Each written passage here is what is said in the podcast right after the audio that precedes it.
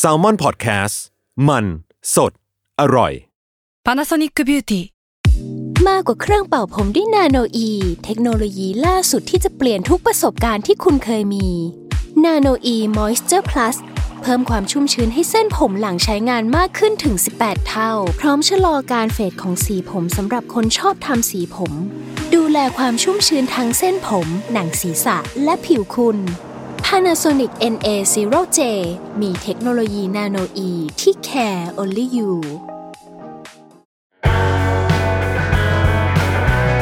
s ซ l m o n Say Podcast เรื่องเล่าที่จะทำให้คุณอยากอ่านหนังสือของเรามากขึ้น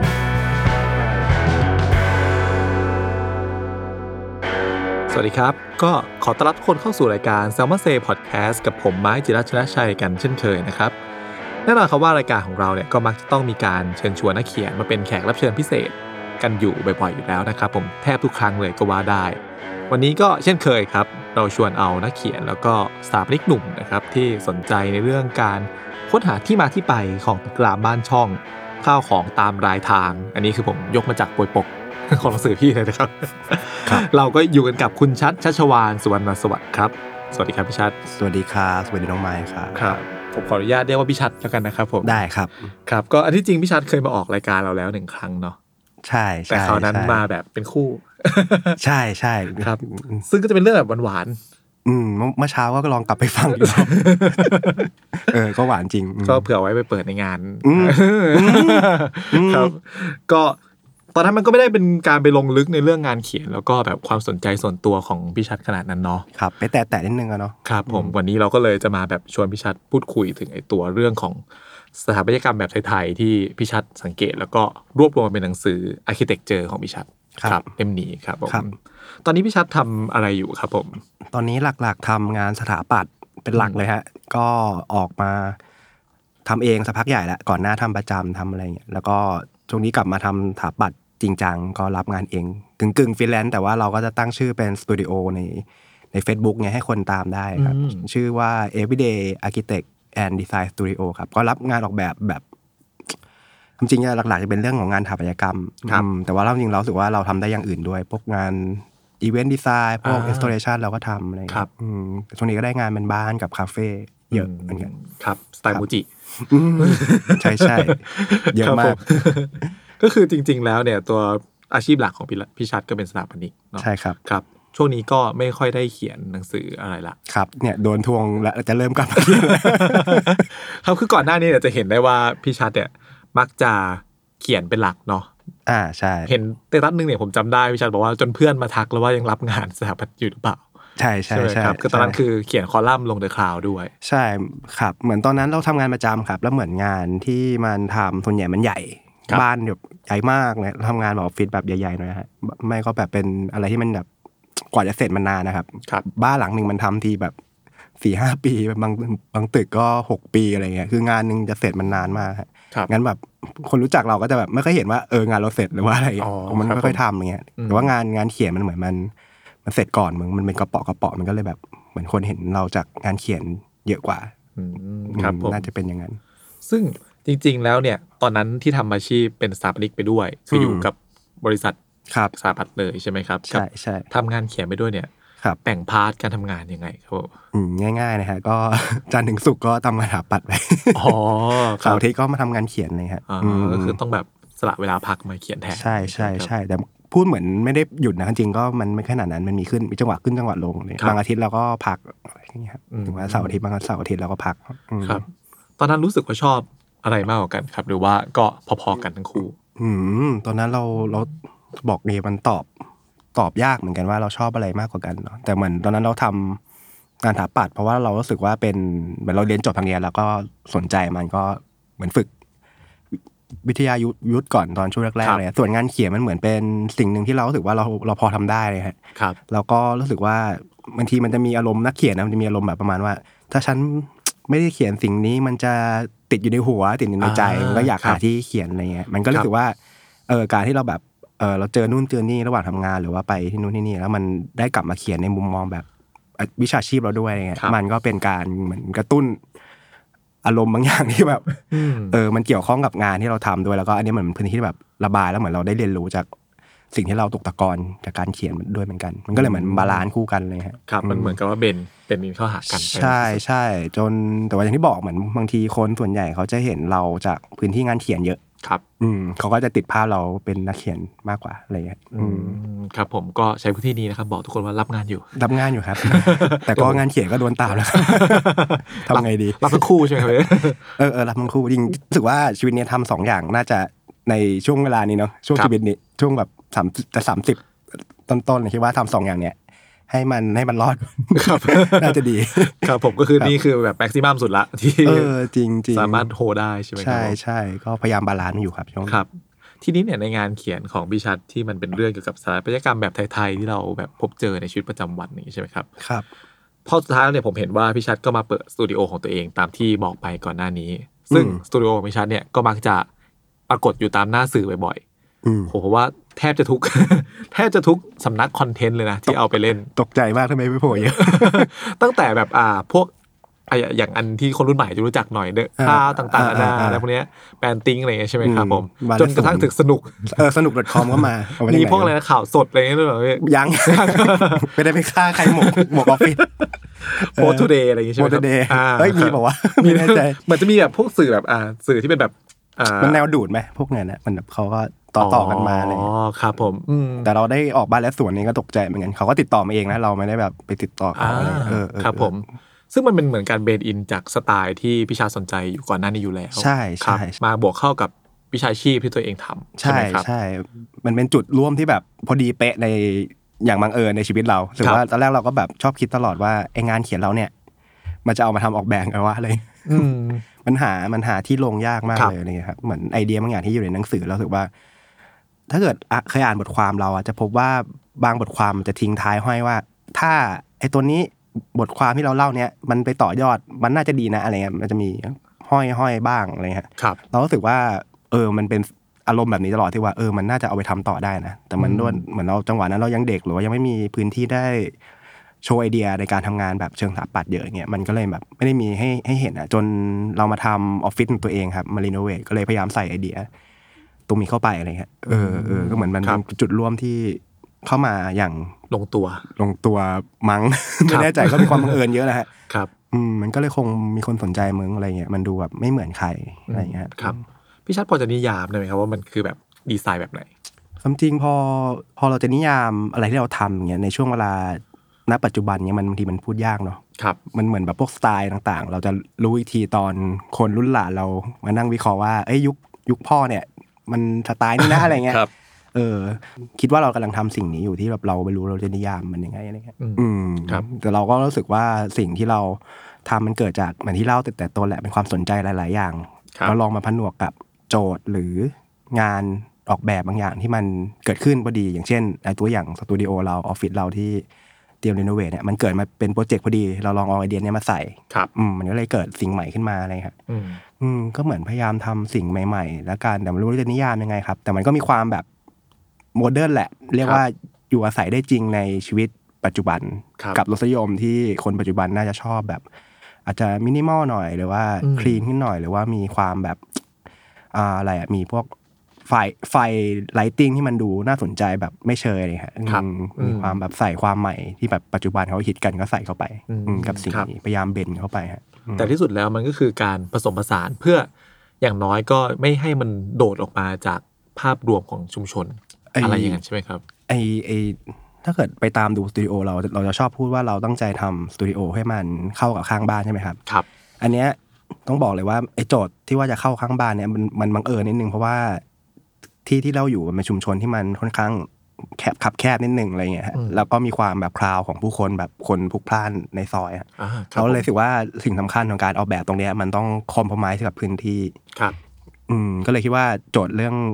ให้มันเข้ากับชุมชนมันเกิดจากพื้นที่ตรงนั้นด้วยฮะอืมครับเราก็เลยแบบ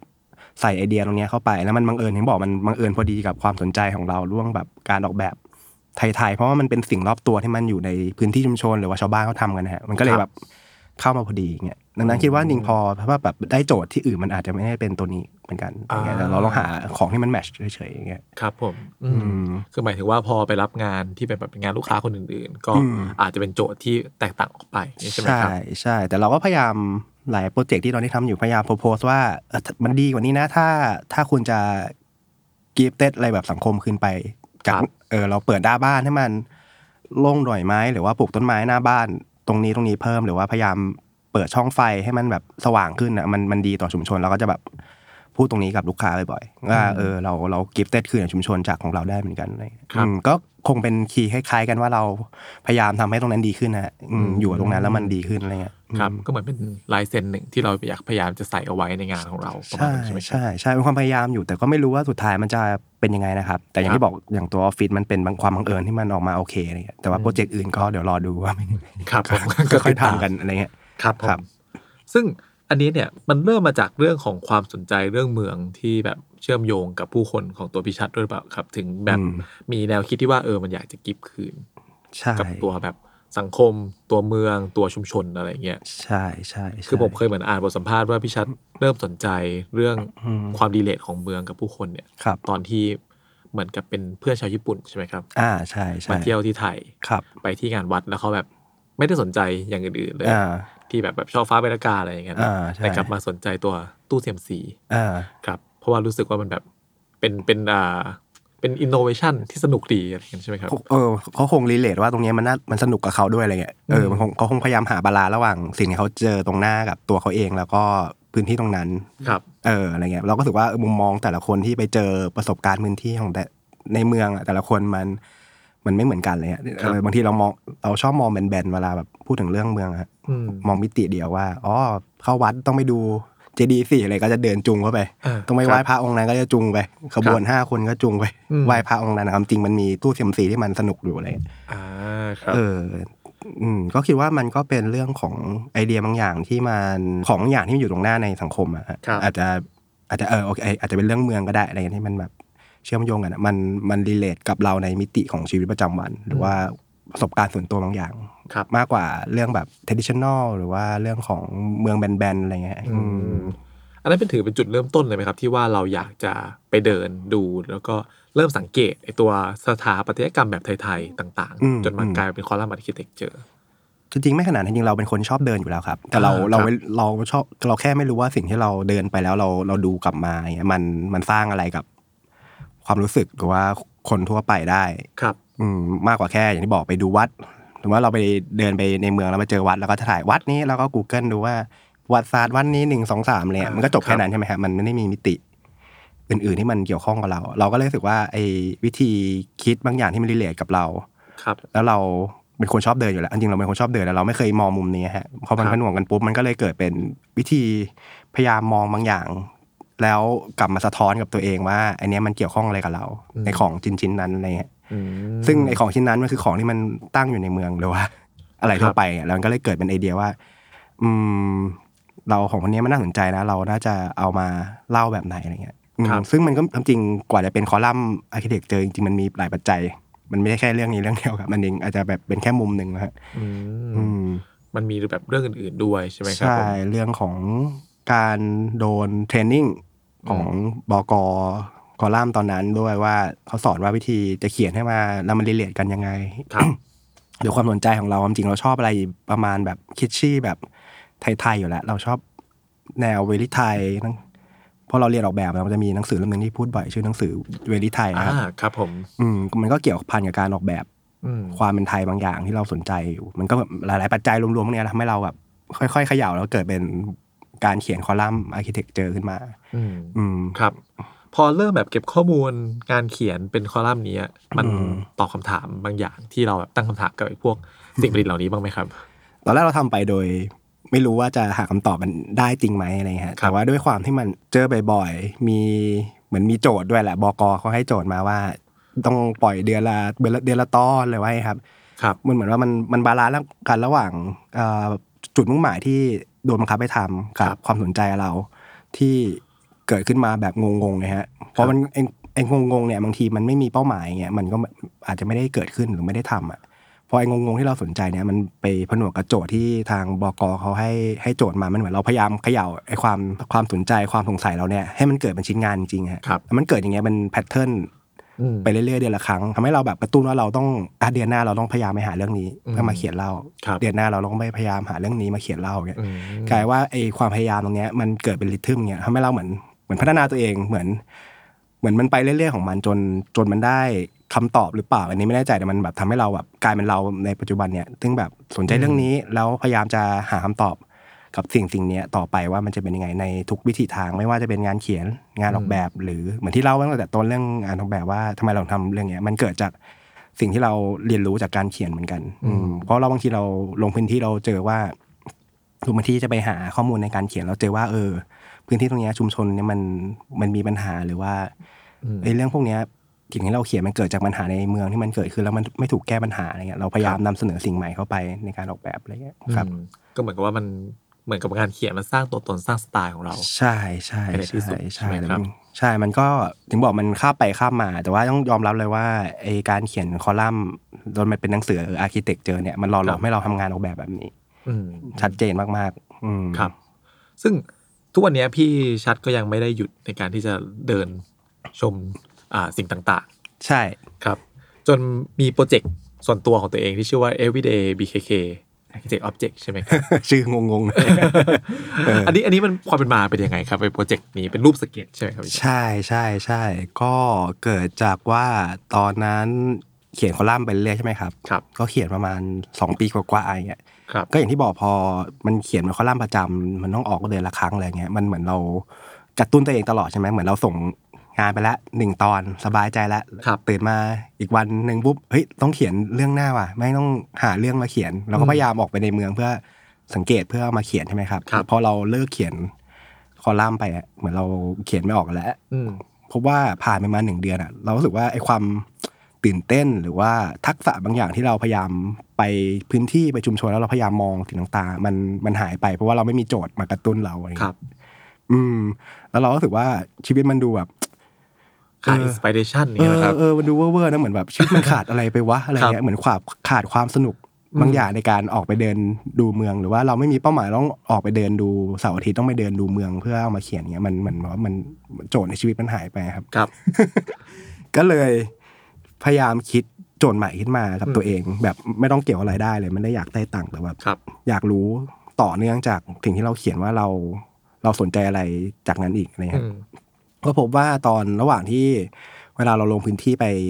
ถ่ายรูปหรือว่าเก็บข้อมูลเมื่อมาทำงานเขียนใช่ไหมครับครับ มันก็จะแบบบางทีก็จะใช้ความรู้สึกว่าเอออันนี้น่าสนใจก็ถ่ายเก็บไว้ก่อน อืมอืมบางทีก็จะแบบ ถ่ายไปเยอะ อ๋อ อันนี้มันเขียนได้ว่ะ เราถ่ายกันศาสตร์แบบนี้บ่อยๆอะ แสดงว่าพิงพันศาสตร์เนี่ยมันเป็นเรื่องที่เอามาเขียนหนังสือได้อืมซึ่งไอการถ่ายพวกนี้เยอะบางทีมันมีถ่ายแบบวืดเยอะอะครับรู้สึกว่าอันนี้ก็น่าสนใจแต่ใช้ไม่ได้ ครับ เออ อันนี้ถ่ายมาน่าสนใจแต่ไม่รู้จะเขียนยังไงอืมคือเรามีรูปอย่างเงี้ยเยอะมากครับ ครับ แล้วเราก็ไม่รู้ว่ามันคืออะไร แต่เรารู้สึกว่าไอ้สิ่งเนี้ยมันมันเข้าข่ายสิ่งที่เราสนใจในการออกแบบพื้นที่ในเมืองครับอืมครับเออ เราก็เลยรู้สึกว่าถ้าไอ้สิ่งเนี้ยมันเอามาเล่าเล่าแบบให้คนสนใจ ได้ไหมอืมถ้าไม่ใช่งานเขียน เพราะเรารู้สึกว่าอันเนี้ยมันเขียนหนังสือไม่ได้อ๋อครับเราก็เลยเอาพวกภาพพวกเนี้ยหรือว่าเวลาเราเดินไปไหนเรา เราเก็บภาพหรือสนใจพวกเนี้ยเราก็เอาภาพเนี้ยมามามาเล่าใหม่ในแบบที่สนุกขึ้นนะครับ ไม่ใช่แค่ถ่ายรูปเป็นแบบเราก็เลยเอาภาพเนี้ยมาทำเป็นภาพสเก็ตอ่าครับผมแล้วพยายามอธิบายภาพนั้นผ่านงานสเก็ตว่า เช่นอ่ารถเข็นคันนี้มันต่อล้อออกมาครับ แล้วมันอยู่กับฟุตบาทได้นะอืมเออรถเข็นคันนี้มันมีท่อ PVC สีฟ้า กลายเป็นโครงสร้างขึ้นมา อะไรเงี้ยครับ ก็เหมือนเล่าเป็นรูปๆอะครับ อืม ก็พอดีช่วงนั้นเหมือนผมแบบ เริ่มเริ่มรู้ว่ามันจะเรียกเรียก ลักษณะการออกแบบอย่างนี้ได้ยังไง มันมันมีชื่อเทคนิคประมาณนึงว่าเขาเรียกว่า everyday architecture อะไรเงี้ยอ่าสถาปัตยกรรมที่มันจะเห็นในชีวิตประจำวันเนี่ยครับอันนี้คือเป็นชื่อแบบชื่อกลางของวงการสถาปัตยกรรมเรียกกันเลยใช่ไหมมันครับเรียกในต่างต่างประเทศนะในเมืองไทยก็ไม่ค่อยมีคนสนใจ ผมก็เลยเอาคำเนี้ยมาตั้งเป็นโจทย์เล่นๆว่า ถ้ามันเป็น everyday architecture จริงๆอะมันครัก็บน่าจะเป็น everyday sketch ได้ คือน่ามันน่าจะวาดรูปได้อย่างเงี้ยทุกวันถ้ามันเห็นทุกวันจริงๆอะไรเงี้ยอืมเออก็เลยตั้งโจทย์ว่าเราจะวาด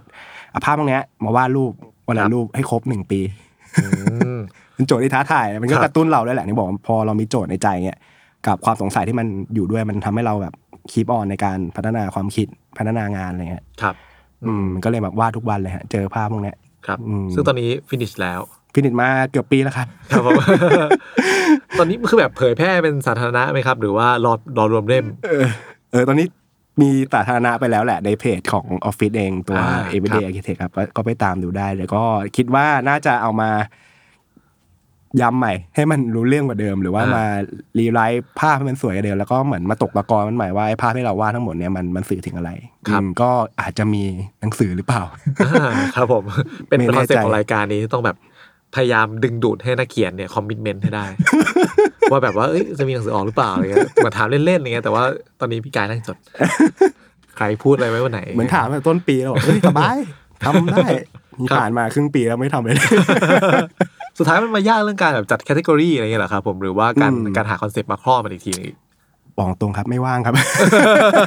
แต่แต่ว่าเออพอคิดว่ามันต้องมี process อะไรเงี้ยคือแบบมาจัด catalog หรือว่ามาตกตะกอนว่าเราไอ้ภาพทั้งหมด315รูปอะครับที่เราเจอส่วนใหญ่ในกรุงเทพเนี่ยเอ้ยเราเจออะไรจริง ๆ มันเกิด pattern อะไรที่เราเราจัดหมวดหมู่มันได้เงี้ยมันก็ต้องดูใช้เวลาเหมือนกันครับ ความจริงเคยเคยลองจัดหมวดหมู่ไปร้อยรูปแรกอ่าอืมครับผมเพราะว่าตอนนั้นเหมือนต้องมีไปไปบรรยายที่หนึ่งอะครับอืมก็เลยเอาร้อยรูปแรกอะจัดหมวดหมู่แล้วไปโชว์ครับเอาไปเล่าในงานอะไรเงี้ยเออก็พบว่าเฮ้ยมันเฮ้ยมันเจอนะแค่ร้อยรูปแรกมันเจอ pattern ที่มันอยู่ในกรุงเทพว่า คนกรุงเทพมันออกแบบสิ่งเล็กๆน้อยๆเนี่ยพอมันเจอกันเยอะๆแล้วอะมันเห็น pattern ว่า เขากำลังแก้ปัญหาอะไรอยู่ในเมืองที่เกิดขึ้นเงี้ยอ่าครับอืมคือมันเป็นการออกแบบเพื่อ solution ใช่ไหมครับใช่ใช่สิ่งที่เราเจอเยอะมากคือแบบเทิร์นล้อเงี้ยเทิร์นรถเข็นหรือว่าแบบอะไรที่มันตั้งอยู่ตรงฟุตบาทนะครับครับ มันต้องมีอะไรแบบเข้าไปอุดเข้าไปยกให้มันอยู่ตรงนั้นได้ หรือว่าหน้าบ้าน หน้าบ้านบางทีเขาตั้งขายข้าวแกงเนี่ยเขาก็จะเอาโต๊ะเลย เลยจากหน้าบ้านมาครึ่งหนึ่งอะแล้วก็เอาเอาอิฐไปรองขาเก้าอี้ไอ้ยขาโต๊ะอืมเพื่อให้มันอยู่กับฟุตบาทข้างหน้าได้ จะอืมเจอเยอะมาก จนรู้สึกว่า อ๋อจริงๆอะ พอเราจับแพทเทิร์นมันได้ปุ๊บเราเข้าใจเมืองแล้วว่ากรุงเทพเนี่ยมันมีปัญหาครับอะไรจริง ๆ ที่คนทั่วไปเขาพบเจออืมอืมแล้วเขาไม่เคยเล่ามันออกมาเราเห็นแหละครับว่ารอยต่อระหว่างถนนอืมไปฟุตบาท ฟุตบาทไปหน้าบ้านครับ อะไรเงี้ยมันมันไม่เคยเท่ากันเลย ในอืมกรุงเทพแล้วคนเวลาคนใช้ชีวิตตรงบริเวณเชื่อเชื่อมต่อเนี่ยเขาจะแก้ปัญหาแบบเนี้ยตลอดเวลาครับ อืมอืมที่เขาบอกว่าคนไม่เท่ากันนี่มันไม่เท่ากันตั้งแต่ฟุตบาทครับคือแบบว่าอืมกลายเป็นว่าไอ้อืมโซลูชันต่างๆ ที่บางคนเขาเรียกว่าภูมิปัญญาชาวบ้านเนี่ยมันอืมเกิดขึ้นมาเพื่อตอบโจทย์การใช้ชีวิตที่รัฐไม่ได้แบบเหมือนกับเอื้ออำนวยให้กับอ่าเขาขนาดใช่นั้นด้วยใช่ใช่ไหมครับใช่ใช่อันนี้มายพูดย้อนมาดีมากจริงอะสิ่งที่เล่าทั้งหมดสิ่งที่ผมสนใจทั้งหมดมันเกิดจาก สิ่งที่คนตัวเล็กๆ หรือว่าคนทั่วไปอะฮะอืม แก้ปัญหาครับ การใช้ชีวิตในเมืองเองครับ ไม่ว่าจะเป็นประดิษฐ์ หรือว่าสร้างอะไรขึ้นมาอย่างเงี้ยอืมอืม ซึ่งไอ้ปัญหาในเมืองเนี้มันเกิดจากสิ่งที่โครงสร้างของระบบสังคม หรือว่าระบบบริหารจัดการของรัฐหรือว่าอะไรเงี้ยมันมันทอดทิ้งเขาอะครับ อืมเขาก็เลยต้องแก้ปัญหากันเอง ซึ่งมันมีนิยามเหมือนกันเขาเรียกว่า informal sector informal คือแบบว่าไม่ไม่ทางการอะไรอย่างเงี้ยใช่ไหมครับ ครับ informal sector เกิดขึ้นมาในในสังคมบ้านเราเยอะ เพื่อจัดการแก้ปัญหาการใช้ชีวิตกันเองอืมอย่างวินมอเตอร์ไซค์คือยกตัวอย่างที่ชัดมากคือ informal sector ครับในการขนส่งคนจากท้ายซอยมาปากซอย เพราะว่าบ้านเราไม่เคยออกแบบผังระบบซอยให้มันแบบ ทั่วถึงอะฮะอ่ามันจะเป็นใช่ซอยครับตันเยอะครับอืมอย่างมานี้ก็จะรู้ว่าเราเดินจากท้ายซอยไปปากซอยแม่งยากมากแมทแม็กซ์ครับที่นี่นั่นแหละเราต้องครับเราก็เลยต้องเกิดระบบวินมอเตอร์ไซค์ขึ้นมาโดยกันเองอะฮะครับอยู่ดีคนก็เอาเสื้อกั๊กมาใส่แล้วก็พี่ อะเดี๋ยวพี่ขับมอเตอร์ไซค์ไปส่งเก็บสิบาทเงี้ยมันอ่าเกิดขึ้นครับเองโดยที่รัฐไม่เคยคิดอืมเอครับอลักษณะ character อย่างเงี้ยมันจะเกิดขึ้นกับทุกมิติอืมในกรุงเทพอืมอืมไม่ว่าจะเป็นมอเตอร์ไซค์หรือว่าอย่างที่บอก เกิดการเทินล้อกันเต็มเลยอะไรเงี้ยมันครับเกิดจากการแก้ปัญหากันเองที่จากพื้นที่ในเมืองที่โดนที่เขาโดนทอดทิ้งอะไรเงี้ยอืมครับอืมอยากรู้ว่ามันมีแบบเหมือนกับเป็น กลุ่มในการแชร์ข้อมูลข่าวสารเรื่องพวกนี้หรือเปล่าครับแบบอืมทำไมรถเข็นทุกคันแบบเทิร์นล้อเหมือนกันหมดอย่างเงี้ยอืมเขาเกิดการ repeat ยังไงกัน ไม่แน่ใจนะ แต่รู้สึกว่ามันคงมีแหละครับด้วยด้วยปากต่อปากอะเนาะแต่ว่าอืมมีครั้งหนึงอะรู้สึกว่าใช่เลยว่าเขาคุยกันเคยไปแถวเยาวราชแล้ว ตอนนั้นช่วงแรกๆมึงที่มันมีนวัตกรรมตัวเนี้ยเหมือนเขาเอารถเข็นเวลาเขาแบบปิ้งอะไรมันจะควันเยอะใช่ไหมครับครับควันจะขึ้นเยอะๆฟุบแบบแบบขึ้นเป็นควันเป็นหมอกอะไรเงี้ยครับ แล้วมันมีรถเข็นคันหนึงผมเห็นคันแรกเลยอืมเออคือเขาเหมือนในตรงระหว่างที่แบบตัวดูดควันนะฮะเขาต่อเป็นท่อแบบท่อใหญ่ๆแล้วเขาเอาท่อเลี้ยวมาครับเขามีถังครับถังอยู่ข้างล่างฮะเอาครับท่อเลี้ยวมาท่อปักอยู่บนฝาท่อไอฝาถังครับแล้วไอ้ถังเนี่ยเหมือนเขาเจาะเป็นรูรูรูรูรูรูอ่าเขาเหมือนเขาเลี้ยงน้ำอยู่ในในถังนะครับเหมือนว่าไอ้ควันที่มันลงมาในถังอะมันจะถูกกรองด้วยระบบน้ำข้างใน แล้วก็ปล่อยมาเป็นอากาศสะอาดโอ้โหเออ มันล้ำมากเลยเว้ยมัน Elon ทำท Musk ำทำแบบ DIY แล้วผมก็ยืนดูครับ ผมเห็นแล้วบอกผมก็ถ่ายรูปไว้ใช่ไหมแล้วหลังจากนั้นประมาณอาทิตย์สองอาทิตย์อะผมเห็นแบบนี้อยู่แถวบ้านครับโผล่ขึ้นมาแบบหนึ่งแล้วก็เห็นไปเรื่อยๆหครับหลายๆคันเหมือนมันแบบเริ่มคงบอกต่อกันแหละเหมือนแบบเออเหมือนใครคิดได้ได้ขึ้นมาครับมันก็ลงไปด้วยความออร์แกนิกของมันอะไรเลยแต่มัน wow มากเลยครับคือแบบเขาใช้หลักการวิทยาศาสตร์หรือว่าอะไรไม่รู้มาจับถึงคิดแบบนี้ได้เออคงฮะคงแบบนักปราชญ์ชาวบ้านอะไรเงี้ยเปิดเปิดยูทูบมันจะเจอก็ได้แต่มันแบบเอามาใช้จริงแล้วมันเกิดการส่งต่อกันอะไรเงี้ยครับเออ แล้วจริง ๆ แบบดู YouTube ก็ไม่เห็นมีอะไรอย่างนี้เยอะเหมือนกันเยนะอะครับครับที่แบบสอนทำนู่นทำนี่แบบใช่ว่า DIY อย่างเงี้ยครับผมบอก trick เลยอยากรู้อะไรอย่างเงี้ยครับ อย่าไปครับ search Google ฮะ search YouTube เจอใช่บางทีผมมีเห็นแบบซ่อมเครื่องซักผ้าอะไรเออ YouTube เต็มเลย ใช่ ล้างแอร์ด้วยตัวเองอะไรเงี้ยเอออย่างเงี้ยครับลองทำตามที่ช็อตเลยครับดูได้ดูได้ดูได้ครับแต่ว่าก็ทำตามว่าดูอีกที ใช่ครับผมอืมแล้วพอดูแล้วเห็นแล้ว pattern อะไรพวกเนี้ยอยากจะลองแบบ redesign มันไหมครับ หรือว่าอืม เคยแบบอยากจะ suggestอะไรอย่างเงี้ยทำเป็นโปรเจกต์ร่วมกับพวกคนที่เขาต้องเจออย่างนี้ทุกวันเลยไหมเคยครับ เคยครับจริงเคยพูดหลายรอบเหมือนกันเวลาแบบไปเสวนาหรือว่าอะไรอย่างเงี้ยฮะก็เคยพูดอันหนึ่งอันนี้แบบไม่ไม่ปิดกั้นไอเดียเลยนะอันที่เราบอกเราเราเห็นปัญหาเรื่องแบบอ่ารถเข็นใช่ไหมครับ ที่มันต้องเทิร์น เทิร์นล้ออยู่ข้างฟุตบาทอะไรเงี้ยแล้วบางทีเวลาแบบโอเคขึ้นไปฟุตบาทเต็มก็โดนด่าอีกอืมลงมาถนนเยอะก็โดนรถด่าอีกอ่าใช่ส่วนใหญ่เขาจะอยู่คนคนละครึ่ง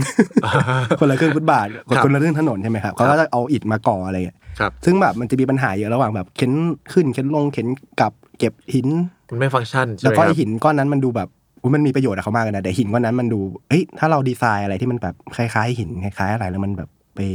วางให้เขาขึ้นมาเทิร์นแล้วแบบเกิดประโยชน์ครับ มากกว่านี้ได้ไหมอย่างเงี้ยก็เลยเคยคิดไอเดียว่าถ้าเกิดไอเราทำกล่องอันหนึงได้ไหมเป็นถังอะไรบางอย่างครับเราให้เขาแบบแม่ค้าคือใส่เข้าไปในรถเข็นแล้วเขาก็เข็นไปใช่ไหมครับครับ แล้วก็พอถึงที่ปุ๊บเขาก็เอาเอาถังเนี้ยมามาตั้งแล้วเขาก็ขึ้นไปเทิร์นอะไรเงี้ยาเออแต่ว่าไอ้ถังครับเนี้ยมันเป็นอะไรได้ดีกว่านั้นไหมก็เลยคิดถึงแบบรถเข็นจะมีปัญหาเรื่องเรื่องอ่าจัดการขยะครับ เออไอ้ถังนี้มันเป็นถังกองขยะได้ไหมถังบำบัดได้ไหมก็แบบอะเทิร์นเทิร์นแล้วคุณก็อยู่บนฟุตบาทได้ด้วย แล้วคุณก็ไม่สร้าง ของเสียอืมข้างทางได้ไหมอะไรเงี้ยครับเออมันดูแบบเป็นก้อนเดียวที่มันเอาไปดูแบบไปดีไซน์ได้อืมเออดีไม่ปิดกั้นเลยนะน่าจะแบบเอาไปทำได้ผมว่าอันนี้ถ้ามีก้อนเนี้ยทำมาขายกันหรือว่าอะไรเงี้ยหรือว่าใดๆที่มันเกิดแบบทุกคนใช้กันแล้วมันช่วยให้สังคมมันดีขึ้นแล้วมันก็ใช้กันในครับชีวิตในช่วงนี้ก่อนก่อนที่ถนนจะดีในอีกร้อยปีข้างหน้าเอาก้อนนี้ไปใช้ก่อนเลยอะ ครับ เออ ก็ดูน่าสนใจ ครับน่าถนนน่าจะดีตอนเราส่งยางไปขายดาวอังคารได้อันนั้นก็ถนนน่าจะดีขึ้นครับ ครับ ก็คือเหมือนกับว่าก็เอาตัวรอดกันไปเองก่อนแต่ว่าเอาตัวรอดให้มันดีขึ้นอะไรประมาณนั้นไป ใช่ แต่ครับเคยคุยกับพี่คนหนึ่งจนตกตะกอนว่าสิ่งที่ผมแบบชอบเสนออย่างอะไรอย่างเงี้ยมันดูไม่ได้แก้ปัญหาที่ต้นเหตุอะมเออมันก็จริงเพราะว่าต้นเหตุเราไปแก้ไม่ได้ไงเออจริงครับ อืมเราก็แบบเราคนตัวเล็กๆเราไป ไม่ใช่เป็นผู้บริหารอย่างเงี้ยแต่เรา ตอนนั้นคุยแล้วเลยได้คำตอบว่าสิ่งที่เออพยายามเสนอช่วงเนี้ยหรือว่าพยายามพูดบ่อยๆมันเหมือนเรากำลังใช้กระบวนการเหมือนพลาสเตอร์แปะยาครับอ่าครับเหมือนเวลาเราสะดุดล้มโดนตะปูทิ่มใช่ไหมฮะครับตอนนั้นเราไม่มีอะไรก็หยิบพลาสเตอร์มาแปะก่อนแล้วเขาเราอ่าค่อยเดินไปล้างแผลครับ ผมว่ากระบวนการที่ผมเล่าเมื่อกี้มันเหมือนพลาสเตอร์แปะยา เออครับซึ่งผมว่ามันก็สำคัญนะในช่วงเวลาที่มันแบบอย่างเงี้ย ในบ้านเราที่มันปัญหามันเยอะอะไรเงี้ยเรียกว่าช่วงนั้นมันยังแบบขลุกขลักยังไม่รู้ว่าจะไปที่ทางไหนอย่างเงี้ยใช่ไหมครับ อืมคือมันต้องไป ทุกมิติในครับการแก้ปัญหาเรื่องเมืองอะครับอืมอืมแต่ผมรู้สึครับว่าสิ่งที่ผมโพสต์อยู่อะในลักษณะแบบอย่างเงี้ยมันมันเกิดจากปัญหาที่เราเห็นจริง ๆ แล้วแบบเอ้ยคุณแก้ได้แก้ได้เลยนะ ถ้าเราเข้าใจปัญหาเนี่ยเอาพลาสเตอร์ไปแปะก่อนเออแล้วก็เรื่องแบบฟุตบาทไม่เท่าเดี๋ยวเราไปเรียกร้องกันอะไรเงี้ยอืมครับมันก็เหมือนกับว่าในระหว่างที่เรียกร้องอยู่ ก็อย่างน้อยก็มี action อะไรที่ทำให้อืมชีวิตตัวเองสะดวกขึ้นหน่อยก็ยังดี ใช่ใช่ครับแต่แล้วว่าก็ยังช่วยเมืองได้มากขึ้นใช่ไหมซึ่งมันในเพราะว่าพลาสเตอร์แปะยานี่ก็ยังไม่มีใครทำนะฮะพูดครับตรงๆอืมโอ้คือขนาดพลาสเตอร์ประเทศเราก็ยังไม่ให้คือแบบเลือดไหลก็เลือดไหลไปคุณเออเออชีวิตคุณอะไรเลยเออไหลไปหลายลิ้นละครับผมครับ มันก็เป็นซะอย่างนั้นนะครับครับครับผมว่าเดี๋ยวนั่นแหละต้องมีสักอีพีเนี่ยที่มาคุยเรื่องเรื่องเมืองกันแบบ อย่างจริงจังนะคครับรับผมครับ ครับ ทีนี้เรามาแบบ ถึงเรื่องเบาๆกันบ้าง อืมอย่างแบบเห็นพี่ชัดสัมภาษณ์ในหลายที่เนาะว่าอืมชอบ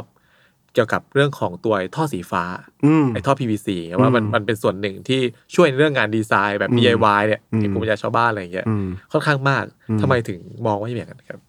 อันเนี้ยตลกมากเลยฮะจริงไอ้ท่อ PVC สีฟ้าเนี่ยคือมันจะเคยไปอยู่ในคอลัมน์ตอนแรก ๆ ที่เราครับเริ่มเริ่มฝึกเขียนหรือว่าเริ่มแบบเป็นคอลัมนิสต์ใช่ไหมฮะครับแต่เรารู้สึกกับมันตลอดว่ามันไม่ใช่งานออกแบบอะฮะครับเราเรารู้สึกว่ามันเป็นแค่ของจับฉ่ายที่อะ ชาวบ้านทำเล่นๆแล้วทิ้งไว้ มันไม่ได้สะท้อนวิธีคิดไม่ไม่ได้สะท้อนปัญหาที่เขาเจอขนาดนั้นอะไรเงี้ยจนแบบ พอเราเริ่มแบบอ่าทำเขียนจนเลิกเป็นคอลัมนิสต์แล้วเราเพิ่งมารู้สึกตอนแบบเนี่ยเราเหมือนเราค่อยๆโตขึ้นอะจนเราเข้าใจวิธีมองของครับชิ้นหนึ่งว่ามันมันมีได้หลายมิติมากจนแบบเนี่ยฮะเราว่าเพราะว่าไอ้ท่อสีฟ้านี่แม่งโคตรโคตรเป็นตัวที่สะท้อนวิธีคิดแบบคนไทยในการออกแบบมากๆ จริง ๆ เหมือนไปเป็นทูคิดบางอย่างที่อยู่ในสังคมไทยแล้วคนไทย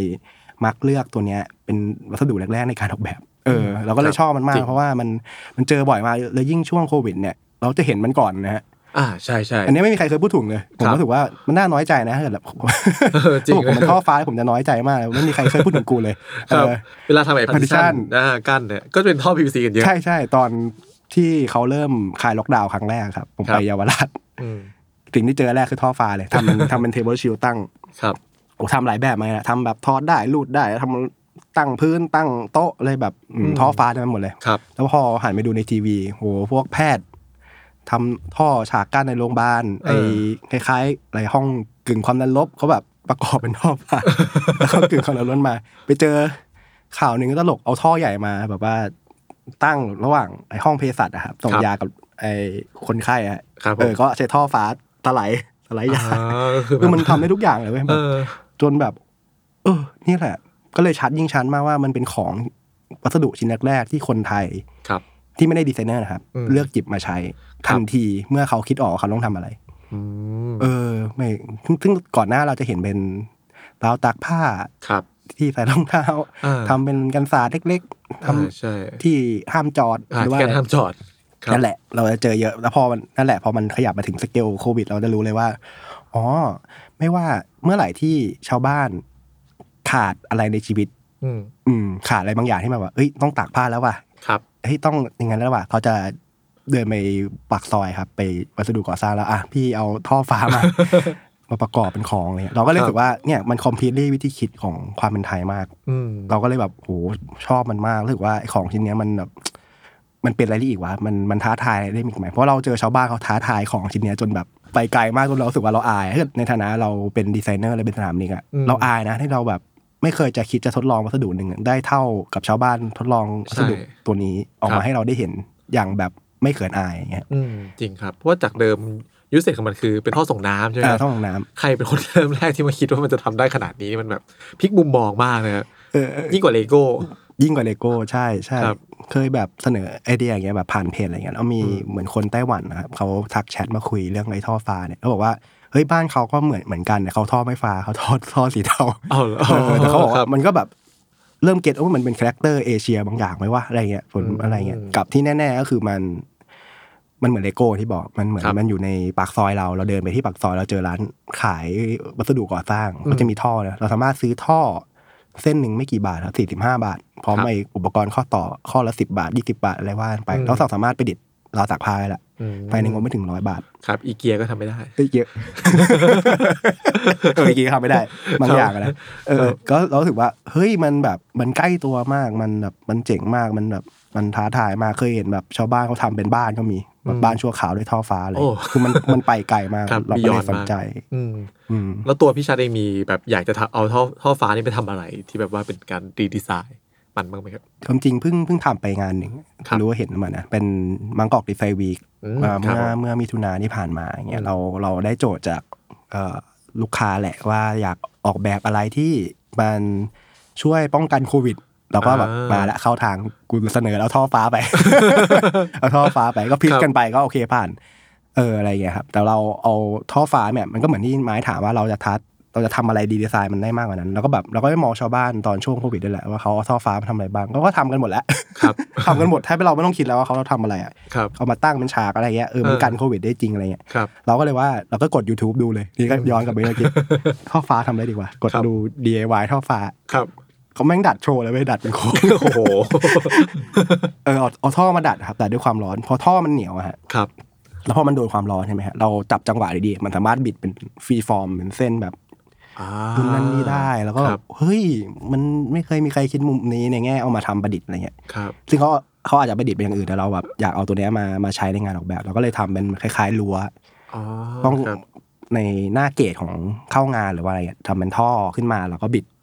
บิดไปตามฟอร์ม เช่นจะเลี้ยวโค้งก็บิดซ้ายหน่อยอะไรเงี้ยอ่าเออแล้วก็มีแบบการบิดเพื่อเพื่อสร้าง social distance เนี่ยครับอืมก็แบบบิดไปแล้วก็ซึ่งซึ่งตามไปดูในเพจได้เหมือนกันคือ ผมก็จะบิดแบบ freeform เพื่อมันเกิดฟังก์ชันของมันเนี่ยอืมซึ่งมันก็ท้าทายทั้งทั้งช่างที่ผลิตให้เราด้วยครับท้าทายทั้งตอนตอนไป pitch เพื่อเอานี้ไปขายว่าจะทำสิ่งนี้เหมือนกันอะไรอ่าครับผมก็เต็มที่แต่อันหนึงที่น่าสนใจมากตัวนี้ก็ยังเป็นสิ่งที่ผมยังยังหา solution ไม่ได้ คือตอนเราไปไปขาย draft แรกอะครับครับ เราโชว์เอาเอาเอาสีฟ้าไปอัดโชว์เขาเลยครับแล้วก็เราก็เล่าเหมือนเมื่อกี้แหละครับเล่าด้วยความ in ของเราเนี่ยเอารูปมาเรามีรูปเยอะใช่ไหมฮะอ่าครับท่อฟ้าเต็มหมดเลย เกิดมาเป็นสิ่งนี้อะไรเงี้ยอ่าไม่ไม่โอเค เพราะว่ามันเป็นสีฟ้าอ้าวเออ คือเพราะสีมันโดดไปหรือว่าไงครับ ไม่ใช่นะผมว่ามันเป็นแบบความรู้สึกของคนแบบเท่ๆคนรสนิยมบางพอมันเห็นท่อฟ้ามันเป็นอะไรที่มันแบบพยายามทำตัวเหนือมันอะครับ เขาก็มันเขาเลยว่าโอเคเขาบอกว่าถ้าสีขาวได้ ถ้าสีฟ้าไม่ได้ อ่า เออแล้วเราต้องใช้ท่อขาวเหรอด้วยไงใช่สุดท้ายใช้ท่อขาวอ๋ออืม ก็คือโซลูชันไป ใช่แต่ว่าแบบก็น่าคิดว่ามันก็เลยเกิดความคิดว่าเฮ้ยท่อเหมือนที่บอกมันมีความแบบเป็นเหยียดๆนิดๆว่าอืมอะไรที่มันเป็นท่อสีฟ้าแล้วแบบเอามาพยายามทำตัวให้มันเท่ขึ้นอะไรอย่างครัเงี้บยคนจะไม่โอเคอ่าก็ได้คุยเล่นๆกับ ทีมงานเองแบบคนที่มาช่วยงานว่าเฮ้ยหรือว่าเรากำลังโดนเหยียดวัสดุอะแค่เกิดมันเป็นสีฟ้าก็โดนเหยียดแหละเออจริงครับ แต่ความจริงว่าจริงก็มีความโซลูชันหนึ่งที่เราแอบแอบคิดมาได้ครับ มันเกิดจากเพราะว่าไอ้คนที่มันใช้ท่อไฟเนี่ยเป็นคนที่แบบอะคนที่แบบอาจจะดูจนกับเราอ่าดูอะไรกับเรากันเนี่ย มันครัก็บเลยกลายเป็นวัสดุที่คนเอ่อทั่วไปจริง ๆอะที่โอเคงานดีไซน์วิกมันจะดูแพงๆหน่อยอย่างเงี้ยเพราะแบบอ่าครัเพบราะของที่คนแบบจนๆมาใช้เงี้ยมัน เรารับไม่ได้เงี้ยเอออ๋ออครับ มันก็แบบมีความอะคนนั่นนอกจากคนไม่เท่าแล้ววัสดุยังไม่เท่ากันนี่ในการเอามาใช้งานเลยวันที่เราเหลื่อมล้ำกันระดับวัสดุอุปกรเอณ์อก่อผมสว่าร้างเหรอครับเนี่ยผมว่ามันลิงก์กันแล้วแหละครับคือระหว่างคนที่ใช้อืมสุดพอเราจะเอาของที่คนที่ไม่เท่ากันเรามาใช้เงี้ยฮะครับ ก็โดนคนที่ไม่เท่ากันเนี่ยเหยียดวัสดุตัวนี้เข้าไปอีกอะไรเงี้ยครับผมว่าเออรู้สึกว่าถ้าเป็นผมเป็นท่อฟ้าจะน้อยใจมากเคยทำประโยชน์ให้สังคมเยอะแยะไม่มีใครแบบพูดถึงอะไรเลยครับ ต้องเปลี่ยนเป็นท่อฟ้ารักพ่อ ก็จะก็จะยกอัปเกรดเองได้ อ๋อเออจะได้แบบเปลี่ยนเป็นท่อส้ม ครับเข้าคอนเซปต์แต่จริงๆ มันก็โอ้โหนี่แอบแอบคุยต่อ มันก็เหมือนอ่ากักับว่ากลายเป็นปัญหาเนาะที่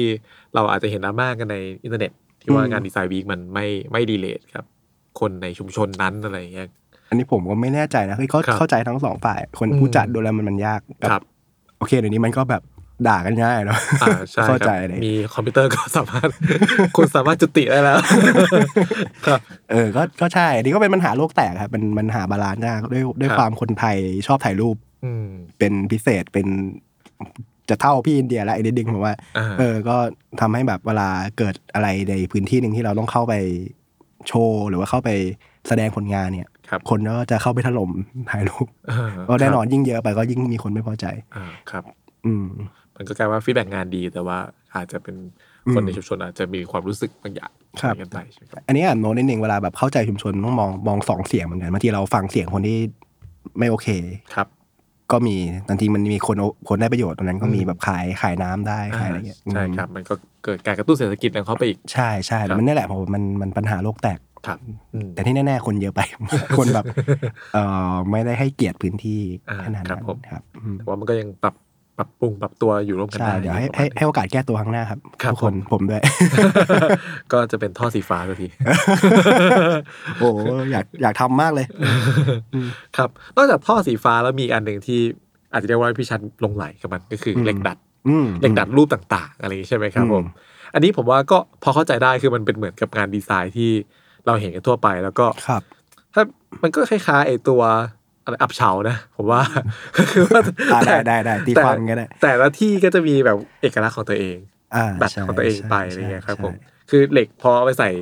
ตามบ้านอะไรเงี้ยมันก็อาจจะดูเฉยครับๆแต่พออันเป็นเทพนมอ่าเป็นอะไรอะโอ้โหหลากหลายอะไรเงี้ยครับผอืมมอืมมันก็ดูอืมแบบดูมีมีอะไรมากขึ้นอย่างนี้ใช่ไหมครับผมใช่ใช่มันสนุกมากเลยนะครับเวลาครับดูเหล็กดัด เพราะว่ามันเรียกว่าไงดีอะเหมือนมันมันอยู่ในสังคมเรามากมั้งครับ ไปประเทศอื่นอาจจะไม่เจอผมว่าเออเออเออ มันก็เลยเราสามารถแบบเดินอาจจะผมก็เดินจากตึกบรรลือเนี่ยไปปากซอยเราอาจจะเจอเหล็กดัดสักลายหนึ่งที่น่าสนใจครับเออแค่แค่เพียงเดินออกไปปากซอยก็ได้เจออะไรเงี้ยเออมันถึงมันใกล้ตัวมาก แต่ว่าสิ่งหนึ่งที่อยากจะแชร์ให้ฟังว่ามันสนุกมากครับในการดูเหล็กดัดก็คือลวดลายมันเยอะครับมากๆ แต่ส่วนใหญ่เวลาลวดลวดลายลวดลายที่เยอะอย่างเงี้ยเราก็จะชอบเจอเป็นแพทเทิร์นใช่เป็นแบบสลับฟันปลาเป็นม้วนเป็นลายดอกไม้อะไรก็ว่าไปแต่มันแบบมันมีมากกว่านั้นก็คือแบบลายที่มันเฉพาะ ครับ เฉพาะจุดเฉพาะบ้านเนี่ยอืมเวลาไปเจอเราจะชอบชอบมาก แต่ว่าอันนี้ต้องให้เครดิตเนยนะครับเนยคือแฟนเราอ่าครับผมเออเพราะเนยเป็นคนชอบดูเหล็กดัดอยู่แล้วเงี้ยอ่าเออครับแล้วรู้สึกว่าพอเหมือนได้แชร์ข้อมูลกันนะฮะอืมเหมือนเหมือนเราชอบเดินไปในเมืองเหมือนกันนะแบบเอ้ย เวลาไปไหนก็จะแชร์รูปเหล็กดัดกันเพราะว่าจริงๆเหล็กดัดมันแบบมันมากกว่าที่เราคิดมากๆที่ก่อนที่เราจะเล่าว่ามัน เป็น message ของพื้นที่บ้านหลังนั้นได้ คือก่อนหน้าคือตอนที่เขียนเหล็กดัดไปในบทความนะครับ ครับ คือเรายังไม่เคยเจอเหล็กดัดแบบเนี้ยมากจนจนถึงปัจจุบันเนี่ยฮะครับเราพบว่าจริงเหล็กดัดมันแบบอย่างที่บอกมันสนุกมากคือเราไม่รู้ว่าไปปากซอยเราจะเจอเหล็กดัดลายอะไรเลย เพราะว่ามันแบบมีความแบบเฉพาะที่เฉพาะทางครับมีความหมายเฉพาะบ้านก็มีฮะอืมซึ่งแบบมันเป็น คล้ายๆ pop culture บางอย่าง message บางอย่างที่เจ้าของบ้านพยายามทำขึ้นมาเพื่อสื่อสารกับคนนอกบ้านอะซึ่งครับซึ่งปกติสถาปัตยกรรมมันไม่เคยไม่ค่อยทำหน้าที่นั้นนะฮะอืมปกติบ้านคือบ้านอะอืมกูก็อยู่ไปไม่ได้มีอะไร ร้านข้าวก็ร้านข้าวอะขายไปแต่เหล็กดัดเหมือนแบบอะบ้านมีเหล็กดัดอะโชว์หน่อยว่าตระกูลสมมติว่าตระกูลชื่อเรือยอทหรือว่าเรือยอทอ่าครับแล้วเขาทำเหล็กเหล็กดัดอะบ้านเป็นเรือยอทอ๋อครับอะไรเงี้ยผมว่าอืมเฮ้ยเหมือนแบบบ้านกำลังสื่อสารกับคนที่เดินผ่านว่าอืมบ้านหลังนี้เจ้าของชื่อเรือยอทอืมผ่านครับเหล็กดัดที่เป็นเป็นรั้วอีกที ครับ เออ ผมรู้สึกว่า อันเนี้ยรู้สึกว่ามันเป็นกึ่งกึ่งๆสถาปัตยกรรมกึ่งกึ่งmessage กึ่งกึ่ง pop culture ที่มันแบบน่าสนใจแล้วมันมีในเมืองไทยเยอะอะครับ บางทีผมเคยไปเจออะไรบ้างอะเจอโดเรมอน อ่าโดเรมอนโดเรมอนงงมากครับเดินไปเจอร้านหนึ่งมันเป็นเต่าปูปลาโคตรตลกเลยอ๋อนี่อาจจะได้โชคเออโชคเป็นเป็นแบบหน้าต่างกันเล็กสี่บานแล้วแบบเป็นเต่าเป็นปู เป็นปลาอะไรเงี้ย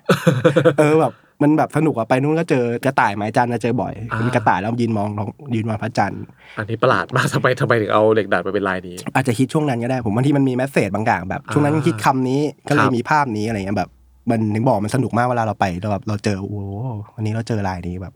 สนุกแล้วมันสะท้อนถึงยุคสมัยยังเจอเต้าปูปลาก็รู้แล้วไอ้บ้านหลังนี้แม่งไฮโลข้างหลังวะในยุคสมัยก่อนเลยว่าอะไรเอเอออครับอาจจะเป็นแหล่งหรือเปล่าอะไรเออย่างอเงี้ยใช่ไหมครับแล้วก็ที่สำคัญคือเรา สำคัญอย่างหนึ่งที่คนอาจจะนึกไม่ถึงเวลาเราทำบ้านใหม่ปัจจุบันเนี่ยเวลาเราทำบ้านใหม่ปุ๊บเราเอาเหล็กดัดทิ้งเลยเออครับเพราะเสีว่ายดายมากนมันไม่เข้ากับดีไซน์มันอะไรเงี้ยนะไปใช่ใช่ครัใช่บเราก็พยายามแบบโพสต์ตลอดว่าเหล็กดัดมันแบบนี่แหละอย่างที่เล่ามาตั้งแต่แรกมันสะท้อนในบางอย่างในความคิดสังคมเรามากอืมอืมสะท้อนว่าเรามีโจรๆใช่อันนี้สะท้อน แหล่งแรกคือเราไม่ชอบใช่ครับแต่ว่าไอ้โจเนี่ยมันทำให้มันสนุกขึ้นในการผ่านลวดลายหรือว่าอะไรเงี้ยครับ อืมอืมดีกว่าติดเป็นเหล็กไว้เฉยๆอะไรอใช่ย่างเงี้ยใช่เนาะครับครับครับ ก็จริง ๆ ตอนนี้เราก็เหมือนกับได้คุยกันในรวมๆด้วยเกี่ยวกับเรื่องของอืมสถาปัตยกรรมแบบไทยๆแต่ว่าถ้าคุณผู้ฟังสังเกตเนี่ยมันจะเห็นว่ามีหลายเรื่องที่สุดท้ายแล้วมันจะต้องไปแตะกับอะไรที่มันใหญ่กว่าอืมอย่างภาครัฐ หรือว่าอืมแบบระบบของสังคมอะไรอย่างนี้อืมใช่ไหมครับ ซึ่งเดี๋ยวนี้เราจะ ทดเก็บไว้ไปคุยกันต่อครับในตอนหน้านะครับผมแต่มีเกรินไว้นิดนึงแหละอ่าเดี๋ยวจะไหลเดี๋ยวจะไหลมีเกรินเอาไว้นิดหนึ่งเกี่ยวกับเรื่องนี้นะครับผมว่าครับสุดท้ายแล้วงานสถาปัตยกรรมเนี่ยมันผูกติดกับสังคมและการเมืองขนาดไหนอืมครับ เกิดมาเข้มเลยครับเกิดอะไรขึ้นกับผมก็ช่วยผมด้วยครับ ก็ตัวผมเองก็ไม่ได้มีส่วนเกี่ยวข้องนะครับเรื่องนี้เป็นแค่ผู้ดำเนินรายการตั้งแต่ไอ้นะท่อฟ้าแล้วก็ท่อเออ ครับก็เดี๋ยวตอนหน้าเราก็คงจะมาคุยในเรื่องนี้กันอย่างอ่าคเจรัาะบลึกมากขึ้นนะครับผมครับผมสำหรับวันนี้ก็คงประมาณนี้ก่อนนะครับผมผมแล้วก็พี่ชัดลาไปก่อนนะครับผมครับสวัสดีครับครับสวัสดีครับ